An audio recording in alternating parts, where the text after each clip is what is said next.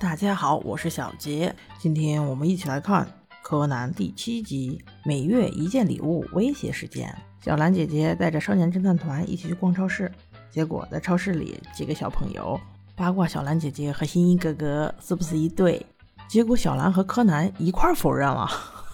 他和柯南否认的，小兰觉得很奇怪，为什么柯南也在否认？正准备问他，可是他被几个小朋友插科打诨的，竟然害羞的默认了他就是新一的女朋友。回到家之后，他肯定还在想新一呀，他就自言自语说：“怎么最近新一都没有跟我联络啊？”柯南不加思索的说：“新一哥哥一定是遇到了什么难题。”小兰有些担心，但不免怀疑是不是新一的功力退步了。正在此时，门铃响了，小兰去开门，结果被一大堆礼物给扑面而来。原来事情是这样的，是一个外科医生带着一大堆别人送给他孩子的礼物过来找小五郎，就觉得事情很奇怪，因为他不知道这个东西是谁送的，而且除了送这些礼物以外，每个月还会收到一点钱，但是这个月直接收到了两千五百万，数额巨大，礼物和钱已经连续有三年送过来了，所以他觉得非常奇怪，很担心，所以就来找侦探调查这个事情。这时柯南就在旁边问：“是不是你的病患为了感谢你才送来的呀？”那个男人很惊讶，就说：“你怎么知道我是医生？”原来他刚一进门的时候，礼物把柯南给撞倒了。他去扶柯南的时候，柯南就观察到了他的手，一看就是外科医生，所以就把自己的推理说了。这一番推理成功的引起了小兰的怀疑。小兰突然想起来，他们出去玩的时候，新一也曾经拉过别人的手，就推断出别人是干嘛的。但是转念又一想，怎么可能是个小孩呢？所以就先按下不表吧。然后医生又拿出来了今天才收到的东西，让小五郎看。结果小五郎没怎么看，柯南倒是很用心，反复在琢磨这些东西，这些全部都让小兰发现了。而且柯南还提出，如果是新的东西，都应该有条形码呀。但是这些玩具全部都是旧的，这几年也不生产了，也没有条形码，这很显然是别人玩过的玩具呀。小五郎一看，也在随声附和。结果医生就夸小五郎说：“哎呀，您真是太厉害了。”此时小兰发现不对，这其实全部都是柯南推理的。当他望向柯南的时候，他又发现柯南用手。扶下巴思考这个动作简直跟新一一毛一样。于是小兰下定决心要好好观察一下柯南。结果后面的一系列操作都是柯南引导出来的。于是他们一行人就去了医院，想要找到更多的线索。那他们刚一到医院，就有护士给这个医生说又有东西寄过来了，是一本牵牛花，但是现在很冷，不可能有牵牛花呀，一看就是温室中培养出来的。这盆花上的卡片写着二月十九号，柯南就想要借一下二月十九号的人的病历看一下。医生虽然有些为难，但是小五郎说这个对破案有帮助，所以医生还是同意了。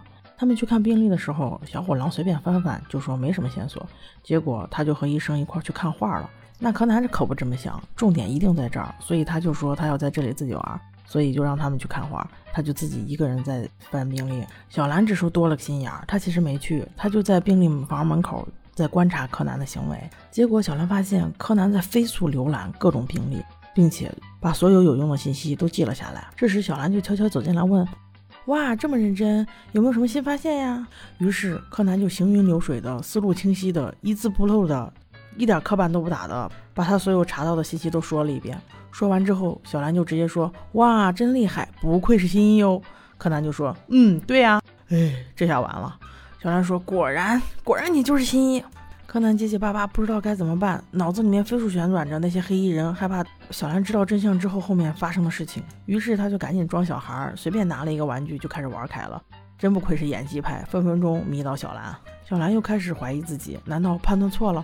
一个大人变成小孩确实有点离奇，怀疑自己才是正确的。想着想着，他又想到第一天见柯南的时候，把他领回家路上说的那些话，说自己好喜欢新一哦，哇哈哈！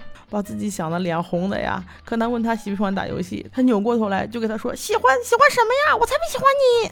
于是柯南也很无语，他觉得自己应该蒙混过关了。就在打游戏时，他有了新的发现，原来他玩的这个游戏机是一个叫志野的小男孩的游戏机，和他刚才翻病历时看到的一个小男孩的名字是一样的。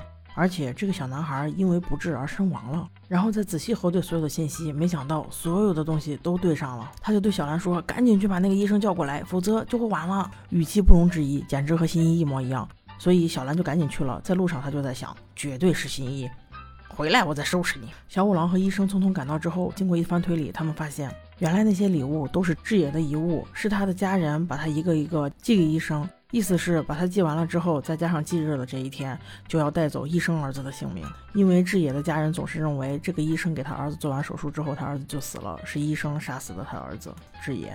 医生赶紧给学校打电话联系，学校说你儿子已经被人接走了呀，这下麻烦大了，估计凶多吉少。柯南觉得应该就在附近，所以赶紧狂奔了出去。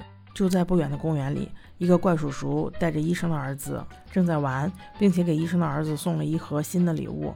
医生的儿子问他是不是一会儿要带我去更好玩的地方，那个怪叔叔就回答：“对，非常好玩，而且还有一个小伙伴。”我想他指的应该是他死去的儿子吧。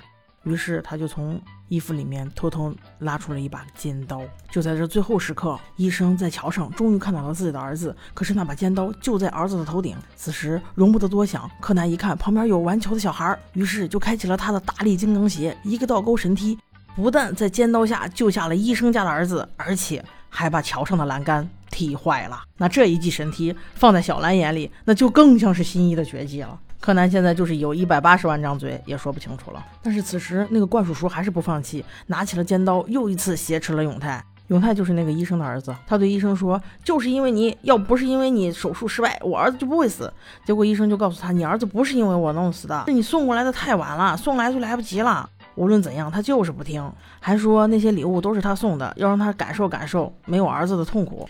结果小永泰听到这里，突然转头对怪叔叔说。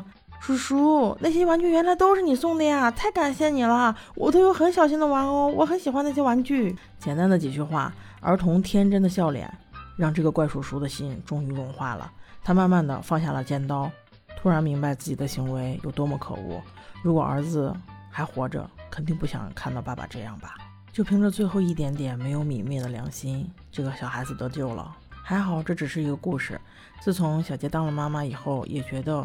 小孩子是上天给家长的最好的礼物。话说回来，小兰并没有打消对柯南的怀疑，当然新一也意识到了这一点，于是他就拜托博士用蝴蝶结变声器，在柯南正好在小兰身边的时候打个电话聊几句，这样彻底打消了小兰的念头。新一还真是机智啊，哄媳妇儿妥妥的。好的，我们下集见。